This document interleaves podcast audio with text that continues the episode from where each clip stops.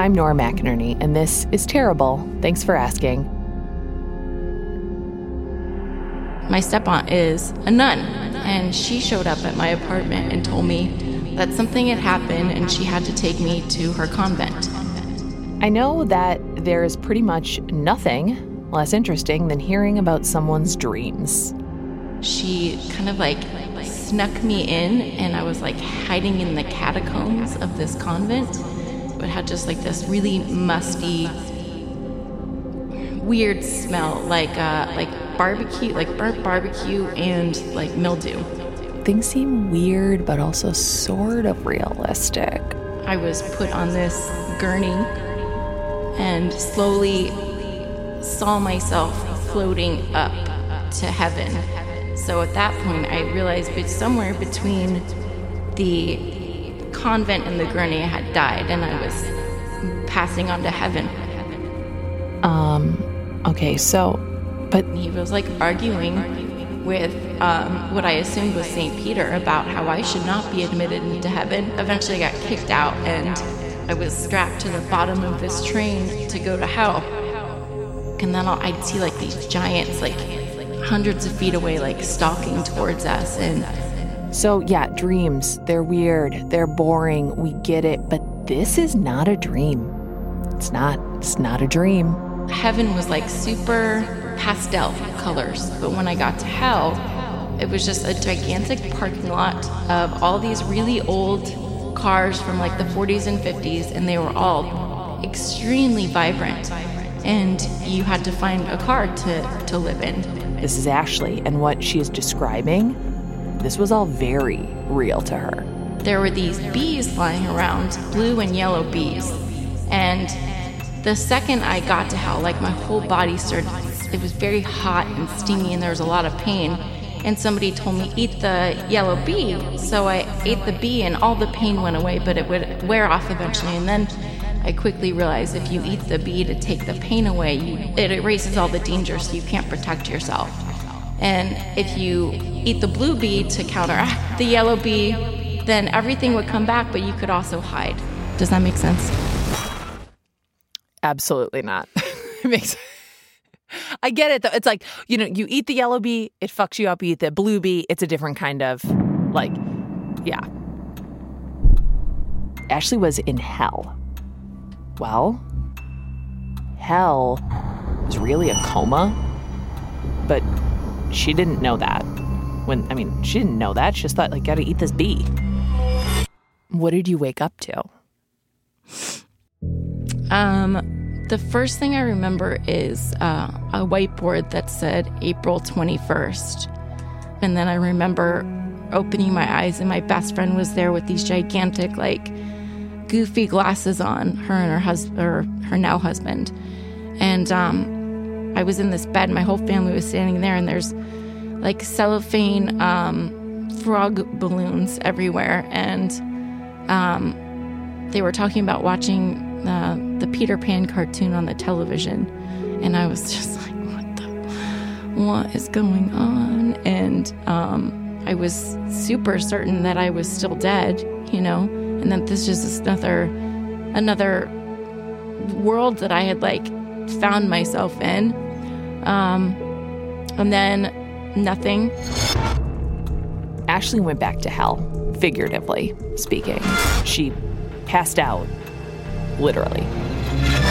I woke up and my whole right leg was um, just like completely covered in bandages and like I could see blood and it was super painful and I had remembered that day with the Peter Pan cartoon like my right leg like um, it, there was no damage to it whatsoever so you know I, I quickly figured out okay this is my new hell like I'm I'm just gonna be stuck in this bed and they're gonna torture me and uh, continue to just like add to my um, injuries whatever they may be. This new awake is only sort of awake. Things are starting to blur with that coma life. She starts to see things from that world while she's conscious in the real world. and every time I like turn my head, my mom turns into this gigantic like spider creature who's trying to like lay eggs underneath my skin. And when my stepdad opens his mouth, these like little bugs fly out and try and like again like burrow into me. And uh, you know, part of what I had done when I was in the other house is I would think happy thoughts and it would help a little bit. So I'm laying in this bed and all this is happening. So I'm thinking, okay, like um fluffy bunnies and these like gigantic rabid vampire bunnies start like crawling out of the ceiling and surrounding me and like yep this is definitely hell and none of my old coping skills are working so it was uh it was bad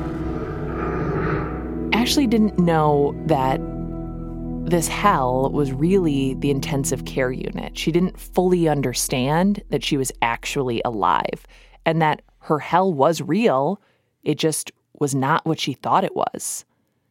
She knew that sometimes her friends and family were there with her, but she assumed that they were in hell too. But someone was missing. Uh, my friend Rachel came to visit, and um, she was, I think she was like drawing me pictures. And um, at that time, I couldn't I couldn't do anything. I couldn't uh, walk, talk, write. Um, but I, I, remember trying to grab the pen from her, and um, I I was trying to write something, and she looked at it, and immediately her she just turned so white, and she left, and my mom came back in, and um, my mom held up the paper to me, and you could tell I was trying to write Brett, and um, she's like, are, are you asking about Brett? And I didn't, I was just wondering where he was in this hell because everybody else was here, you know? Uh, and she told me, you know, honey, you were in a fire and um, Brett didn't make it. That's the real hell. That Ashley's boyfriend is dead and she is not. But she still didn't understand what what happened? If Brett's dead, then like when did he die? And he would explain to me like, well, you were in a fire, and about three days later, uh, Brett died from smoke inhalation and was buried a little bit after that. But you were in a coma. A fire. A fire is why Ashley is in the hospital. A fire is why Brett is dead. As Ashley comes in and out of consciousness, she needs it explained over and over. Wait, what? What happened? Where's Brett? You know, you were in a fire um, at Tom and Mark's house, and um, Brett didn't make it, and we had his funeral. I think he told me that there were balloons there, and um, and that you know he was buried in Blacksburg at his family church. So she had missed his funeral. But that fire, what was that? What had happened that night? Excuse me. I have a gnarly cough, um, but it's not, it's from the fire. It just never goes away. But uh, what had happened? Uh, we were at, we being Brett and I were at a uh, party at our best friend's house, um, St. Patrick's Day party. And um, Brett and I were kind of the last of the stragglers, and I was calling everybody cabs because uh, I was very adamant that nobody drink and drive. And uh, I we we missed our cab. Brett and I missed our cab, um, and so we went to go sleep in Tom's room. And evidently, Mark woke up uh, somewhere between two and four in the morning. I don't really know. And his room um, was on fire.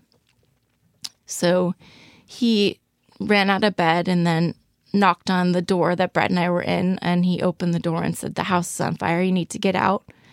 And um, then he ran out to tell the rest of the duplex. Uh, and then when he came back and that you know, maybe 30 seconds time, the hallway to the bedrooms had collapsed. So um, when the firefighters, ambulances got there, they uh, pulled us out of a side window of the bedroom, and I evidently was underneath like a burning bookshelf next to the doorway, and Brett was below the window. So there's a bunch of hypotheticals. One of them is that we got up to check our exits and passed out from smoke inhalation. Um, another is that uh, he had pushed me over to break the window and um, was kind of like blocking me as much as possible. Um, but regardless, they pulled us out of the side window and um, and you know his burns were evidently not nearly as bad as me, but he inhaled a lot more smoke. So yeah, the, he didn't have any uh, brain activity. Brett died, and Ashley did not, again and again. And now the fog was clearing, the pain was setting in. Not just the pain of Brett's absence, but of real physical wounds. About 38% of my body was burned full thickness, which means um, that the fire went through every layer of skin. And then, you know, about the other 40% of me had been lasered off to make skin grafts. I mean, essentially, most of my body was burnt, and I'm covered in all these bandages and staples. Um, and at this point at the rehabilitation hospital, they're they're trying to teach me how to walk again, and I can talk, but it's like this. I sound like a 90 year old woman who's been smoking a pack of cigarettes, you know, every day. So.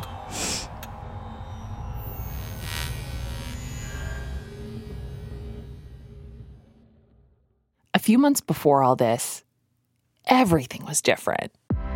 Ashley was 24 years old. She was in love with her goofy, sweet boyfriend, Brett. She described him as a way better person than she will ever be kind, loyal, morals galore. Ashley was Brett's first girlfriend, and he was so into her.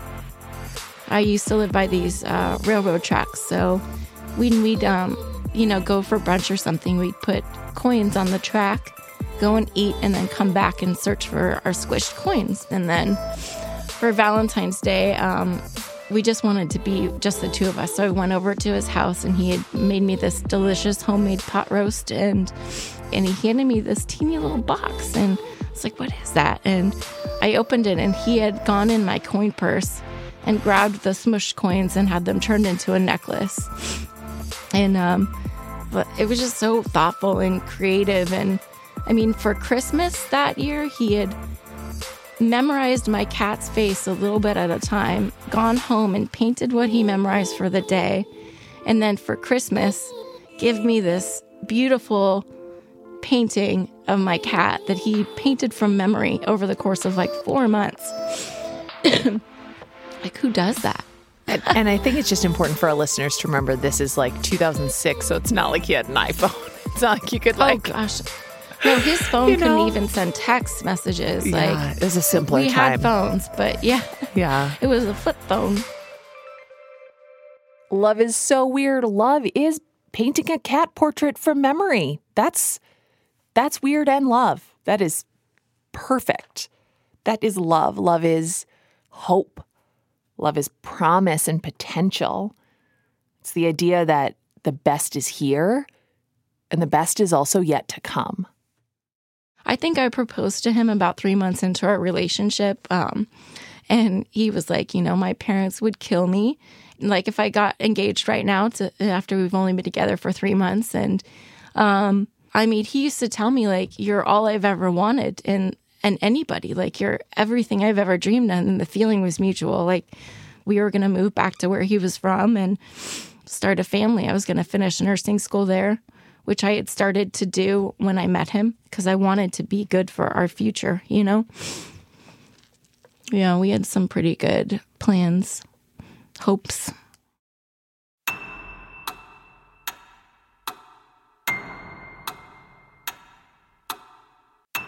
In the rehab center, Ashley's plans had changed. They were much more immediate. I'm starting to be able to eat a little bit, but they're still feeding me through a tube. And um, they have a catheter put in um, every time I need to use the restroom because I've lost the ability to um, urinate on and um, have a bowel movement on my own. Like your muscle memory does not, it immediately zaps out. As for hope, Ashley was struggling. You know, here I was, um, I had been a self supporting, independent woman, and my mom is doing everything for me, like feeding me. Um, and I just thought, this is this is it for me. Like I'm gonna be my mom's gonna have to take care of me the rest of my life, and um, you know I'm horribly burned. Like how could anybody possibly find this attractive? All around her, other patients were being wheeled about by their partners, being visited by their significant others, being reminded that beyond these walls there was love, there's promise, there's potential. There was no guarantee I was going to walk or um, get my mental faculties back uh, from, you know, brain damage. But yeah, I didn't see. It was, there was no future. It was uh, a wheelchair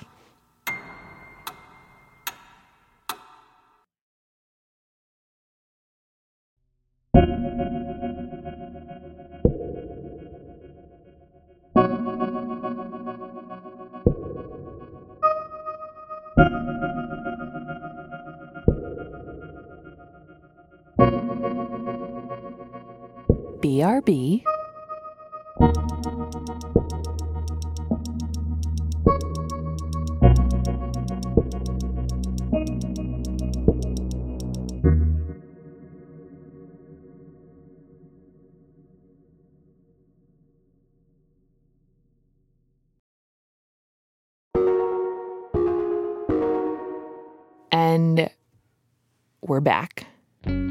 Ashley was in a rehab center. Her boyfriend Brett was dead. She couldn't walk.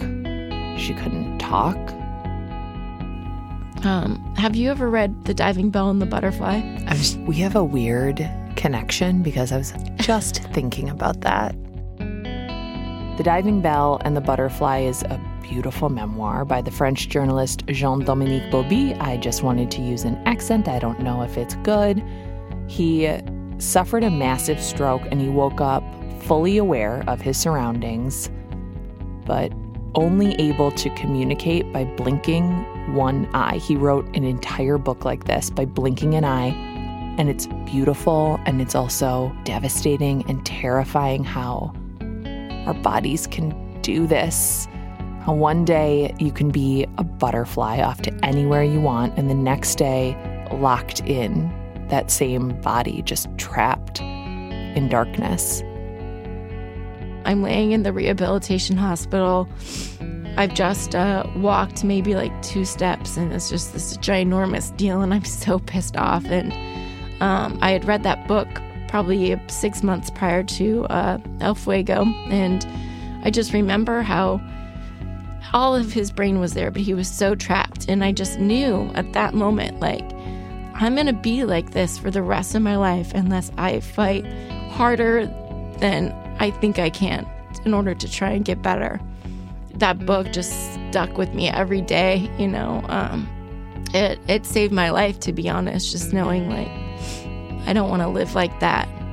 And it, it would it was very possible that that could have been my future.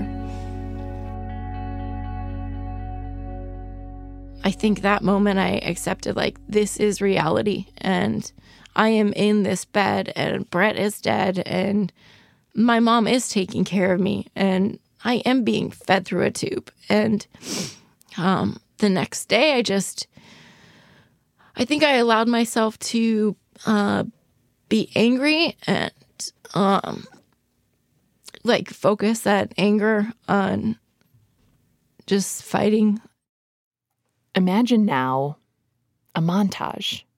Ashley channeling all that grief and rage and sorrow into progress, inspirational music plays in the background.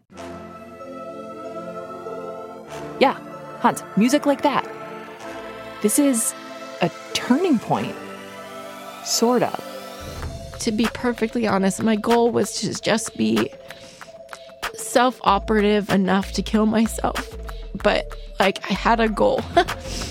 and it it drove me um, for I need I'm gonna walk. So I learned how to walk. And then I'm gonna you know learn how to brush my teeth again or take a shower on my own. And it took a while but I got there. And eventually the goal of being able to find a time to kill myself had passed. And the next goal was okay I'm gonna I'm gonna write a sentence. And eventually I'm gonna read a book again you know just baby goals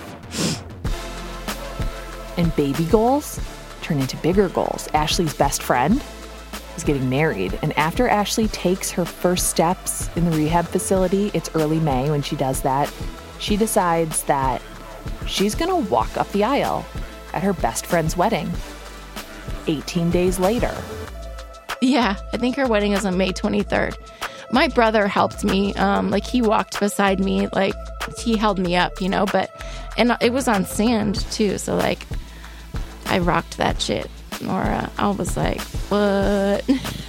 like, not to show up the bride, but I was just uh, dead for a while yeah. and now I'm your bridesmaid. Yeah, I immediately went to a wheelchair after like the, I think I walked for maybe like 20 steps and um, was in a wheelchair the rest of the night. But hey, that doesn't, it doesn't matter. I did it, you know? I was there. I showed up. Boom. Boom. Ashley was walking, talking, brushing her teeth, showering.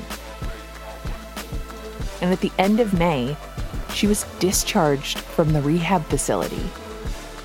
It was time to go home. But where was home? Ashley's apartment had been let go. Brett's apartment had been let go. She didn't want to go to her mom's house. Nothing felt like home anymore. My desire to have a beautiful life was gone. When I first learned I'd be going and living with my mom, I was so pissed and devastated. And um, I keep in mind, I thought she was trying to kill me because I was hallucinating that she was a gigantic spider, you know? And uh, I was just so mad. And um, God bless, I love them so much, but like, I couldn't imagine living at home again, having my mom taking care of me. It just would have. But um, so we got an apartment together, a little two bedroom apartment, and at first I had a hospital bed and I had a um, a nurse who would come and take care of me, and then pretty quickly my mom took over. She she did much better than most of them because she knew exactly how to do my wound care. and what was the what was the pain like at this point? Physically? Yeah. Um, the so when you are burned full thickness, it go it burns through your nerves. So um, the pain got worse as time went on, as my nerves started to reconnect. So it's kind of like being burned in reverse. For the wound care at that time, she would basically just have to, I would get completely naked and we would take off all my bandages and she would slather me in this stuff called Alta, and there was this other like yellow cream. Um, and she'd basically just like have to very gently rub my entire body with this stuff and then very gently rewrap me. And um, at that point, I th- all the staples were taken out, and um, it's just hard to. I mean, if you just, you know, when you burn your hand on a pot and it's like so it hurts, but like it was just my whole body. I don't know how to describe it. It was it's it's literally indescribable. Um, Ashley went from hallucinating that her mom was a giant spider to depending on her mother for everything. But then after probably about a month of living together, like I could not leave her side. Like, I did not want any future without her there constantly. I mean, she was my roll dog. We did everything together. And that that's the future I wanted at that point is where one where I just lived just me and my mom lived in an apartment together forever. It I mean, I lost any any desire for anything but that. that was Ashley's routine for at least a year, and it would be really easy to end here where the hero has moved into an apartment. She's walking, she's talking, she's taking showers. And Ashley was walking and talking and showering, but she was also used to living with her mom. But can that last forever? No, because eventually Ashley's mom, who I just want to say was never a spider and was not trying to kill Ashley, she moves out, which means that Ashley is also alone a lot. And she's in a lot of pain, and that she's been given a lot of ways to treat this pain. I'd been on them when I was comatose, so by the time I started waking up, my body was just used to them, and I just you know, it's 9 a.m., take your two milligrams of Dilaudid, your 10 milligrams of methadone, and your 10 milligram Percocet, and your 3,000 milligrams of gabapentin, and then redo it one, you know, just continue. Like, I was on a ton of drugs. I was not, I would fall asleep in my wheelchair. Even I would fall asleep on top of the toilet. I mean, I was so gone, so incoherent and I was taking those all all day every day. One day, Ashley and her mother leave on a road trip to Florida. Ashley, who had never been in charge of her own prescription refills, realizes at some point, oh, huh, she forgot her methadone. Methadone is an opioid that's prescribed for people in extreme pain. But Ashley doesn't think forgetting it is a huge deal. And about maybe 30 minutes into our drive, I was dying. I felt like I was gonna poop myself. I was sweating profusely, and my whole body was like aching so bad it was I was convulsing. And we called the doctor, and he quickly was like, "Well, she's in withdrawals. Like, you got to come back and refill this prescription, or she's not gonna she's not gonna make it." You know, and not like she's gonna die, but I mean, you know, she is not physically mentally going to be able to do anything. Um, so that was my first taste of like, holy, wow, I, I never want to feel that again. Did that raise like flags for your mom and your doctors? Like, oh, maybe she shouldn't be on so many medications, or is that just like an expected side effect? I think it's expected, but and then we eventually did say like, I told them like I want to try and get off everything and I slowly weaned off all of it. Um, like, which now, if I were currently um, on massive amounts of methadone and I had to taper myself off, there's no way. I have lost all ability to to do that. But at the time, the addiction hadn't been really like activated yet. Um, I didn't have that obsession to to get high. I just wanted to get off these drugs and not feel sick while doing it. But it'd just been so long since I got high from them. So once I got that high back, it was like, well, I can get these and they make me feel great. I mean, it makes her feel great, and Ashley doesn't have a hard time getting them either. Lots of her acquaintances were on pain meds. So Ashley starts swapping pills, mixing that with alcohol, after the fire and losing Brett, I was just like, whatever, let's get it on, you know? Why not?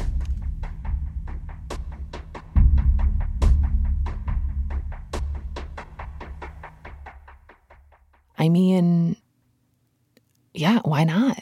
Yes, drugs are bad, and yes, life is precious. And also, if you've lost the love of your life, if you've been burned over most of your body, if you're in constant pain and you can't see a future for yourself that in any way resembles the future you thought you'd have, what's the worst that can happen? The worst that can happen, or at least one of the worst things that can happen, is that you get very addicted to prescription drugs and You end up in rehab where you fall in love with someone who also loves prescription drugs. And then the two of you go into a sober living facility together where you meet someone who likes to smoke heroin. So you start doing that, and your boyfriend finds out you're smoking heroin. And He's like, What? No, babe, you got to shoot it. So we did that that night, and then um, I immediately started puking, but kept like I also loved it because it was like super stretchy and my burns didn't hurt for the first time in a long time. And um, the next morning, we decided we were just going to throw it all in the ocean, and it was a horrible mistake. And he said, You know, Ashley, I just want to do one more shot. And I was like, I'm not into it. Like, I'm still puking from last night. And I left him, and he was supposed to be right behind me, but he wasn't coming. So I went back to the car and uh, or his truck, and I opened the passenger door, and um, his clothes were just sopping wet, and his eyes were wide open, and his pupils were like literally the size of a pinpoint, and his he was blue, and uh, I immediately realized he had overdosed, so I called 911 and like ran to his side of the truck and like pulled him out and he's like six one 180 maybe and i'm like five six 130 maybe at the time so um and i was they walked me through cpr until the paramedics arrived and um you know i had a man come up to me in the parking lot of the jack in the box while everybody's watching this happen nobody's helping and he the one guy comes up to me and puts his hand on my shoulder and he says just let him go honey and i was like fuck you. I just remember thinking, I am not going through this again. Not again, you know? The paramedics arrived, and Ashley's boyfriend survived, and Ashley did not let him go. That night was just the beginning. We shut up together 60 days later, and that started a year long of me doing heroin all day, every day, embezzling money from my job. And when he went back to treatment, I tried to move home. And the moment I realized I was too sick to ever do anything normal again is when I would go to my storage unit. Um, because all my stuff was in a unit. I was at my parents' house, and I would literally take a Q-tip with me. You had to clear the bubbles out of the needle, you know, so stuff splatters out.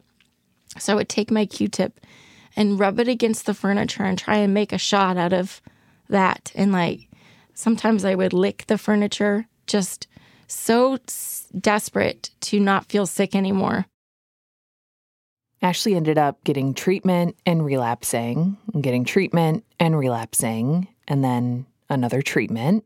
My last uh, relapse landed me in a county run psych ward for um, 14 days. And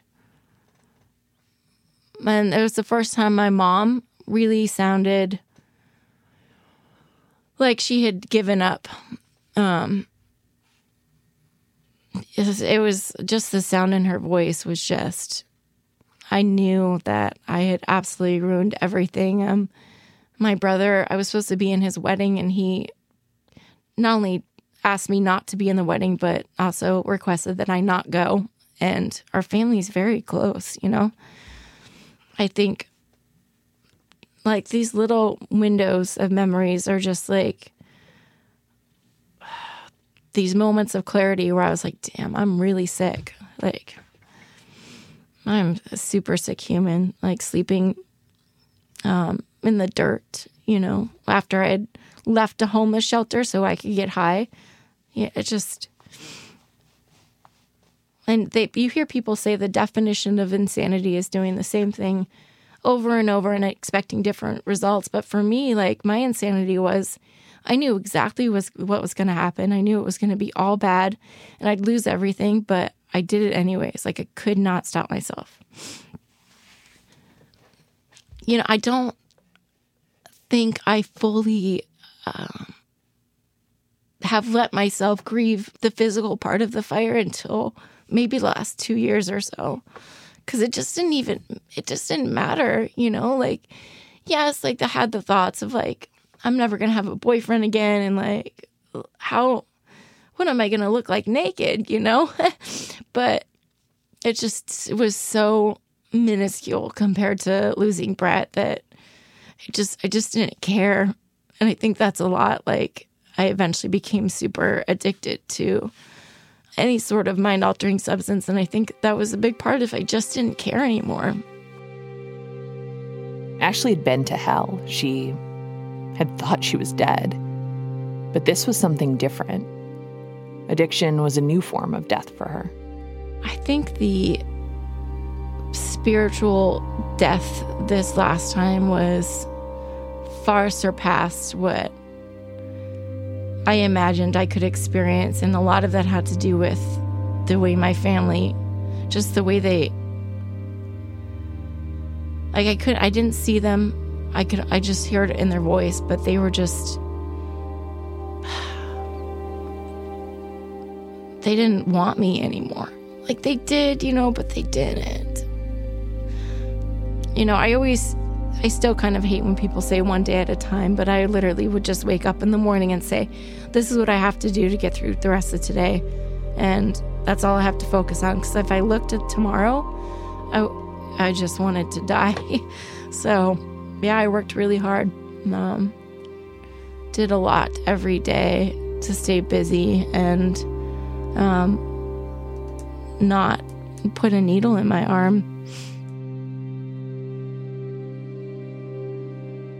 While Ashley and I were talking during our interview, I found her on Facebook and I scrolled way, way back, way back to when she met Brett.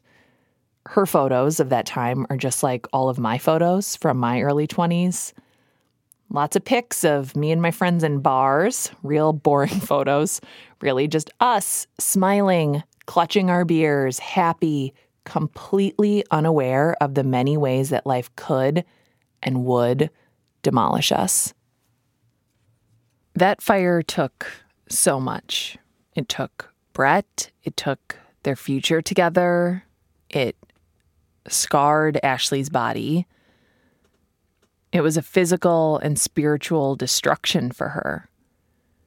Ashley did see therapists and PTSD counselors during those first two years after Brett's death, but at that point, she was also just trying to survive physically. Any psychological healing wasn't really possible while she was just trying to learn how to be a person again. If you're familiar with addiction and recovery at all, you know that you're never cured. Recovery is a process that's ongoing. Right now, as we spoke, Ashley has a little over two years of clean time. She's gone back to school for drug and alcohol counseling and started working in a residential rehab facility, which makes sense to me. I think the only people who can possibly teach it are people who have been there, right? People who have hit their rock bottom. My philosophy on bottoms, which not everyone agrees with, um, I, I am 100% convinced by my own experience that they don't exist. Because um, by my own experience, like my bottom is death.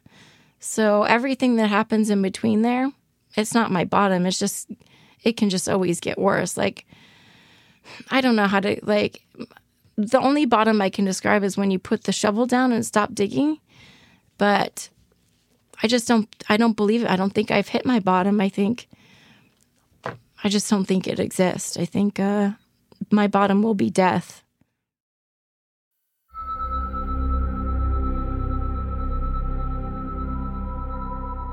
The day we spoke, Ashley had just discovered a new way to get high adrenaline. She'd found something new to love. It's skydiving. I would rather not jump out of an airplane, personal preference, would just like to stay seated, maybe get up to use the bathroom once. But Ashley loves skydiving. It's essentially the opposite of her coma back when she was trapped in her body. That diving bell. How are you today? I'm fabulous. What a special occasion today? What's going on today? I'm about to jump out of a plane. Wait, not, what? Not strapped to somebody else. Oh my goodness. Are you crazy or what? Yeah. Okay, let's go have some fun, okay? All right. Would you like to say hi to somebody? Uh, no. No? Let's go have some fun. This is from the video of Ashley's first solo jump, where she was going to leap on her own out of an airplane without being tied to anyone else. I was very nervous, but also um, just like super, just in awe of myself. Like, am I really doing this? You know, they, this is not something a lot of people do. Hey you, Hi. we're halfway up. How are you feeling? Um, yeah, great. Are you nervous at all? Yes. Shake it. You ready for this? Yeah. Of course you are. Let's go have some fun. It was a bright, sunny day, a beautiful blue sky, and a small plane climbing, climbing. The sky is, it's open, it's quiet, and, um, Ashley stepped to the edge of the door and jumped. I felt like I was being scooped up and um just like literally surrounded by Brett and I've not felt that close to him since I went to sleep with him that night, you know. Like it just he was he was so happy for me and he always wanted to climb Mount Everest, and I was just telling him like it's not Everest, but you know we're here.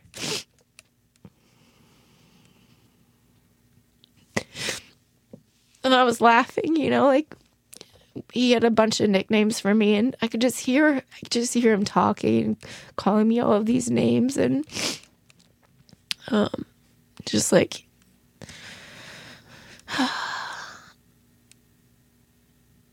I just felt like being hugged and I was alone, you know, thousands of miles above everything.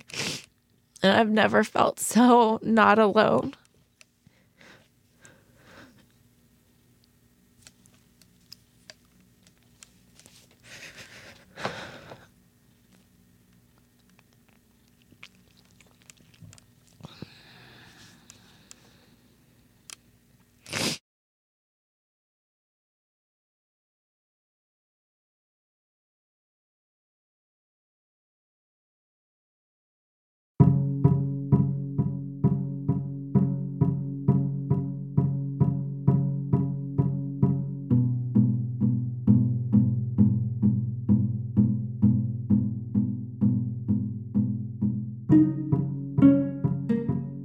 Nora McInerney, and this is Terrible.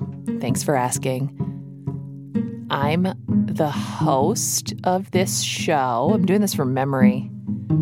I'm the host of Terrible. Thanks for asking. Our senior producer is Hans Buetow. Our assistant producer is Marcel Malekebu. Our project manager is Hannah Meacock Ross. Our intern is Emma Martins. Who who helped us on this episode? Nobody? Nobody. You know who we're thinking? No one. Okay. No thanks to Curtis Gilbert. We got this episode. the book that we talked about in this episode is truly excellent. You should go check it out. It is called The Diving Bell and the Butterfly. It is so beautiful. If you haven't read it, what a treat for you. There's also a movie, but like read the book. And if you have, revisit it because I, I, had, I had read it like maybe almost 20 years ago. Good golly. We are a production of American Public Media, APM. Our theme music is by Joffrey Wilson of Just Post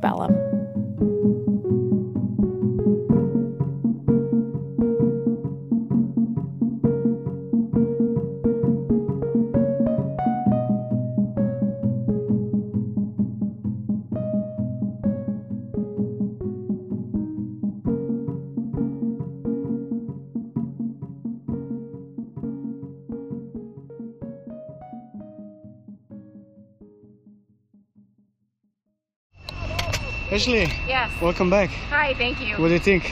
Uh, I don't think I've ever been able to do anything again with, with as much joy. Oh yeah, you're gonna Besides do. jump. Yeah, exactly. More Yeah. jumps. yeah. You did, girl. You did good, girl. Thank you. Are you ready for more? Yes. Hell yeah, let's do it. Woohoo!